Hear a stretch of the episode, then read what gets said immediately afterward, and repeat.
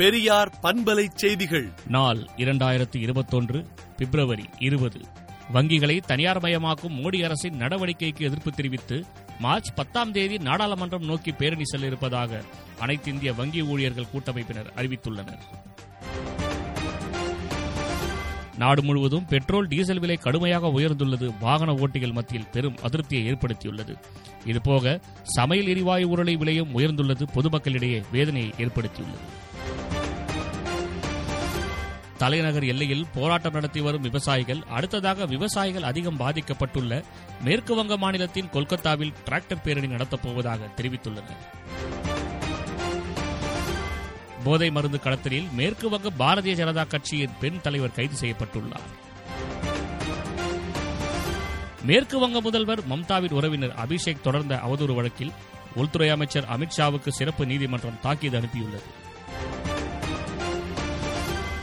இந்த ஆண்டு மத்திய அரசின் நாற்பத்தொன்பது புள்ளி ஒன்பது சதவிகித இடஒதுக்கீடு அடிப்படையில் மாணவர் சேர்க்கையை தொடங்க வேண்டும் என அண்ணா பல்கலைக்கழகத்திற்கு நீதிபதி உத்தரவிட்டுள்ளார்.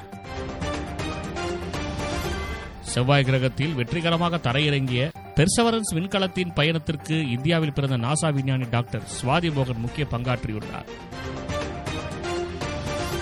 சமையல் எரிவாயு உருளைகளை விநியோகம் செய்யும் முகமைகள் தொழிலாளிகளுக்கு உரிய கட்டணத்தை வழங்காமல் நுகர்வோரிடம் கூடுதலாக கட்டணம் வசூலிக்க நிர்பந்திக்கப்படுவதாக கூறி தொடரப்பட்ட வழக்கில் எண்ணெய் நிறுவனங்களை கண்காணிக்க உயர்நீதிமன்றம் அறிவுறுத்தியுள்ளது.